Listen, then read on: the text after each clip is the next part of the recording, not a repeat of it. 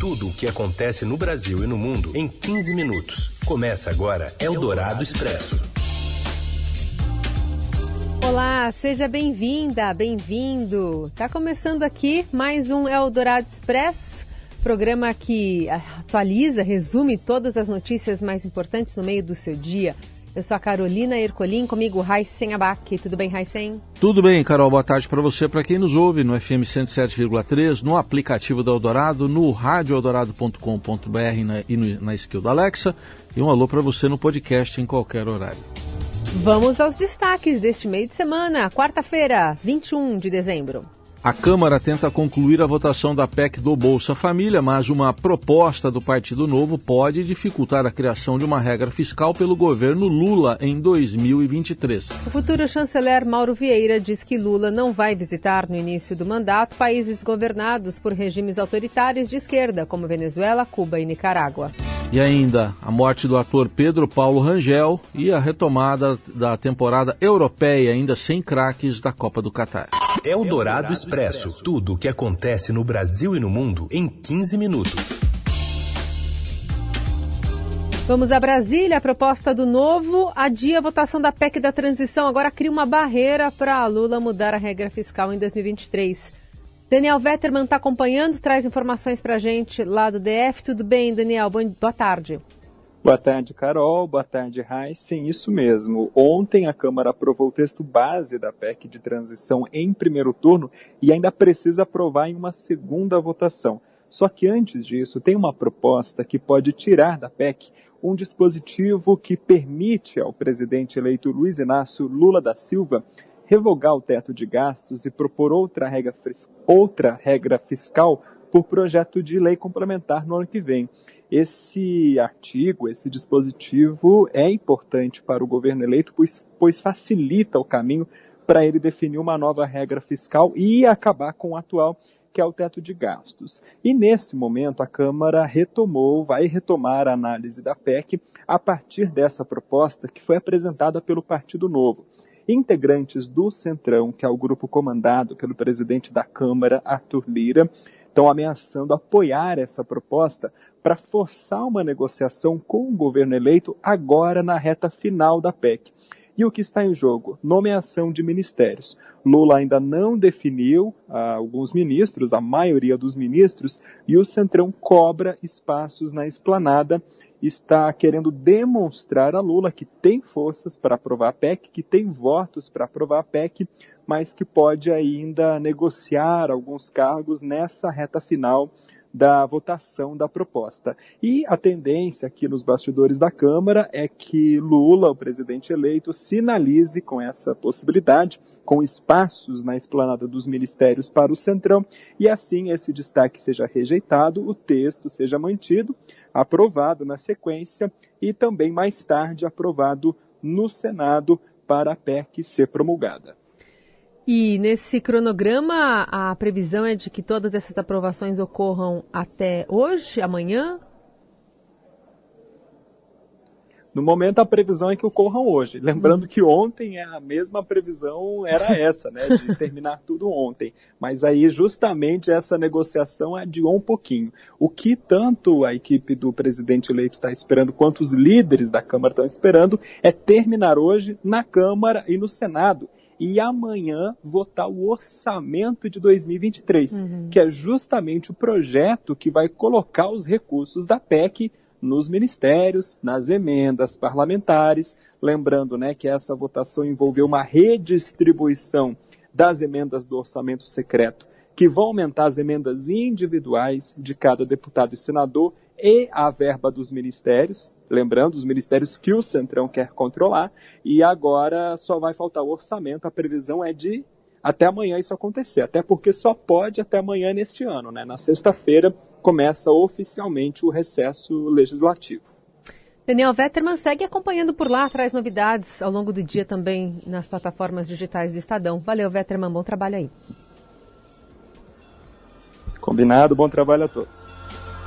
Uma apuração da coluna do Estadão aponta que após metade dos quase 20 bilhões serem redistribuídos por meio de emendas individuais, isso que era do orçamento secreto, os senadores é que devem ficar com uma parte maior, Pelo acordo firmado nesta terça, cada parlamentar terá 59 milhões de reais para enviar para seu reduto eleitoral no ano que vem. Já os deputados terão menos, uh, terão menos, terão 32 milhões. A diferença resulta da opção por manter a mesma lógica de divisão do orçamento secreto entre as duas casas, em que senadores recebiam 33% do, do total das emendas de relator. Para se ter uma ideia da grandeza do orçamento secreto, Hoje, cada parlamentar pode carimbar 19 milhões e 700 mil reais em emendas. O acordo também vai permitir que Lula decida onde alocar 9 bi 700 convertidos em verbas para os ministérios. Até a noite de ontem, integrantes da Comissão de Orçamento ainda não sabiam quem seriam os ministros premiados. Deputados ligados a Arthur Lira aguardam o parecer da Advocacia Geral da União para saber se poderão usar o saldo bloqueado do orçamento secreto em 2022. A PEC da transição permitirá que o dinheiro seja liberado no momento da promulgação do texto, o que pode ocorrer ainda nesta semana, como a gente acabou de ouvir aí o Daniel Vetterman. Resta saber se a decisão do STF já deve ser cumprida imediatamente ou se é preciso esperar pela publicação do acórdão, que é a sentença. São, são um pouco mais de 7 bilhões de reais aguardados com ansiedade, principalmente pelos 192 deputados que não conseguiram se reeleger e desejam carimbar a verba ainda neste mandato. Eldorado Expresso. Em entrevista ao colunista da Eldorado, Felipe Frazão, o futuro chanceler Mauro Vieira disse que o presidente eleito Lula não deverá fazer viagens a países governados por regimes autoritários de esquerda, como Nicarágua, Venezuela e Cuba, no início do governo. Apesar de Lula planejar a reaproximação das nações da América Latina, o embaixador afirmou não haver qualquer motivo para essas visitas de Estado. As relações históricas do petista com governantes dos três países provocaram críticas que o desgastaram na campanha eleitoral. Além de indicar cautela de Lula com regimes questionados internacionalmente por perseguição a opositores, Vieira deu detalhes sobre como será a retomada das relações com Venezuela, a única suspensa pelo presidente Jair Bolsonaro, afirmando que o Brasil apoiará o retorno da Venezuela ao Mercosul. No plano econômico, o futuro ministro das Relações Exteriores disse ver aspectos positivos em iniciativas como a adesão plena do Brasil à OCDE, do qual o país não deve desistir. Vieira também afirmou esperar boa vontade de Bruxelas para a conclusão do acordo comercial entre a União Europeia e o Mercosul, também manifestou preocupação com a possibilidade de o Brasil perder direito a voto nas Nações Unidas por causa do não pagamento das contribuições brasileiras aos organismos internacionais. A entrevista completa está disponível na edição de hoje, lá no portal do Estadão. Eldorado Expresso.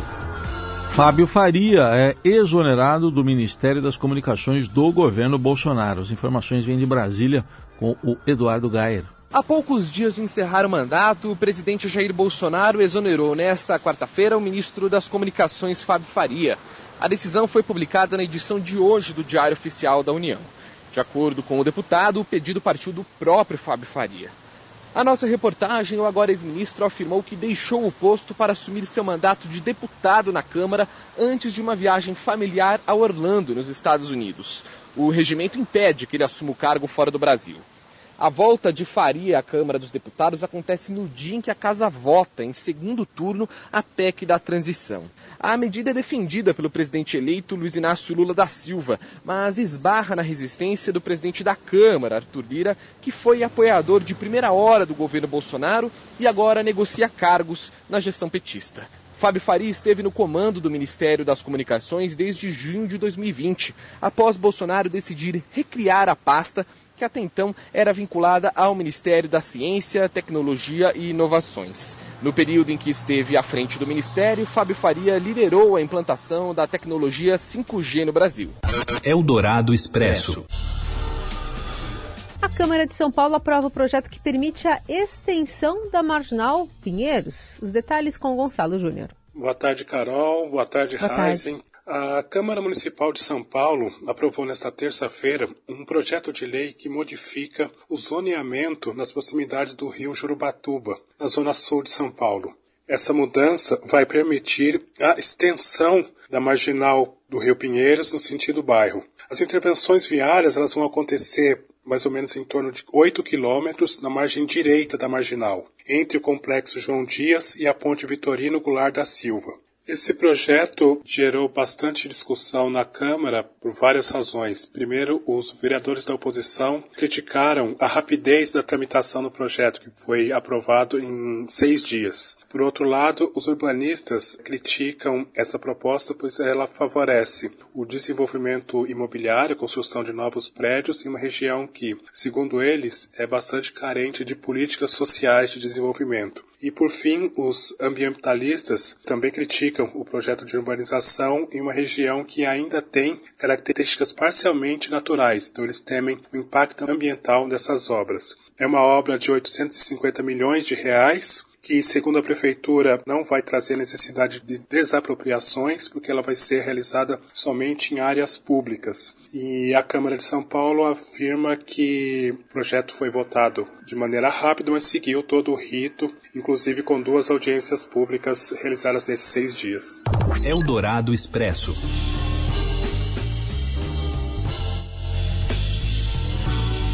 O PSG joga sem Neymar, Messi, Mbappé e vence amistoso em preparação para o retorno da temporada. Acabou a Copa, gente. Fala, Robson Morelli. Olá, amigos. Hoje eu quero falar um pouco do PSG. PSG que tem os principais jogadores, destaques dessa Copa do Mundo do Catar que acaba de ser comemorada, vencida pela Argentina. O PSG voltou às suas atividades, o PSG fez um amistoso para retomar o campeonato francês contra o Quiville, time da segunda divisão da França, ganhou por 3 a 1, mas não teve a participação de nenhum dos seus principais jogadores. Messi está na Argentina ainda em festa, não tem data para voltar para Paris. Mbappé já está na capital francesa, chegou com a seleção e foi festejado também junto com um grupo pelo segundo colocado na Copa do Mundo do Catar, mas também vai pegar alguns dias de descanso e o Neymar a gente não sabe quando ele se apresenta, quando ele se reapresenta. Na verdade, ele foi o primeiro dos três, né, do trio de ouro do PSG a deixar a Copa do Mundo. O Brasil, todo mundo sabe, perdeu para a Croácia nas quartas de final. No dia seguinte, Neymar voltou para casa, voltou para o Brasil, onde está desde então. Ele pegou também já uma semana de folga e deve se reapresentar em breve ao seu clube, talvez até antes do prazo de Messi e Mbappé. O PSG retoma a sua competição nacional no dia 28 de dezembro a 16ª rodada do campeonato francês e ali talvez todos os principais jogadores já estejam, já estejam com o clube francês. Não se sabe ainda o que vai acontecer com o Neymar, com o Messi, com o Mbappé, mas essa Copa do Mundo ela muda um pouco o cenário dos principais jogadores do Paris Saint-Germain. Messi passa a ser o grande líder, tem contrato até o meio do ano, não se sabe se vai continuar no PSG, ainda não renovou o seu contrato. O Mbappé é o grande patrão do PSG, poderia ter ido para o Real Madrid, não foi, preferiu ficar em Paris e manda e desmanda no vestiário do clube francês. E Neymar, dos três,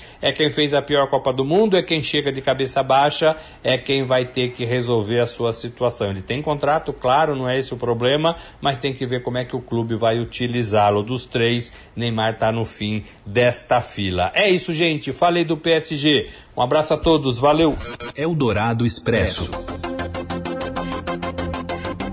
E a gente fala também sobre Elon Musk, que afirmou na noite desta terça que deixaria o cargo de presidente executivo do Twitter assim que encontrasse alguém louco o suficiente para assumir essa posição. Foi o que ele escreveu, sem dar outros detalhes. Ele acrescentou também que a substituição deve passar a liderar apenas as equipes de software e gerenciamento de servidores, áreas-chave que lhe permitirão controlar as decisões do produto.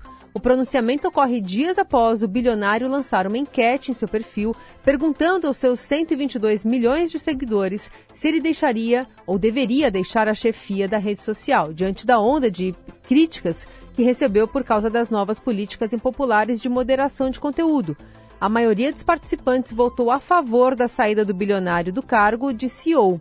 Em 12 horas de votação, a pesquisa atraiu 17 milhões e meio de votos, dos quais 57 cento concordaram que ele deveria renunciar, enquanto cerca de 42 foram contrários. Musk não respondeu diretamente aos resultados da enquete por mais de um dia após o fechamento, mas reagiu a vários tweets que sugeriram que a enquete poderia ter sido infiltrada por bots ou que não era uma amostra representativa do que as pessoas queriam. A resposta morna à votação na noite desta terça deixa a porta aberta para ele se manter no primeiro lugar por tempo indeterminado. Em junho, antes de formalizar a compra da rede social, Elon Musk já havia vazado que administraria a empresa por alguns meses, embora essa promessa parecesse difícil de cumprir dado o interesse que o Twitter despertou nele desde sua chegada e seu envolvimento pessoal na direção. Eldorado Expresso. Seu Calixto, Ai. como é que é que o senhor passa o dia todo fora de casa? Calma, calma, que eu estou chegando da cidade. Estava aqui quase na porta da fazenda quando uma carroça atolou. Eu pelejei para desatolar, mas o Duque tá velho, né? Já já você vai precisar comprar um cavalo novo. Ah, não, senhor. Estou ouvindo aí uma cena da novela O Cravo e a Rosa da Rede Globo, com o ator Pedro Paulo Rangel e também o ator Eduardo Moscovis. Pedro Paulo Rangel morreu na madrugada desta quarta, aos 74 anos, no Rio de Janeiro. Ele estava internado desde 30 de outubro na Clínica de Saúde São José por complicações de um enfisema pulmonar. Em maio, ele havia revelado que desde 2002 enfrentava uma doença pulmonar crônica causada, segundo ele, por cigarro.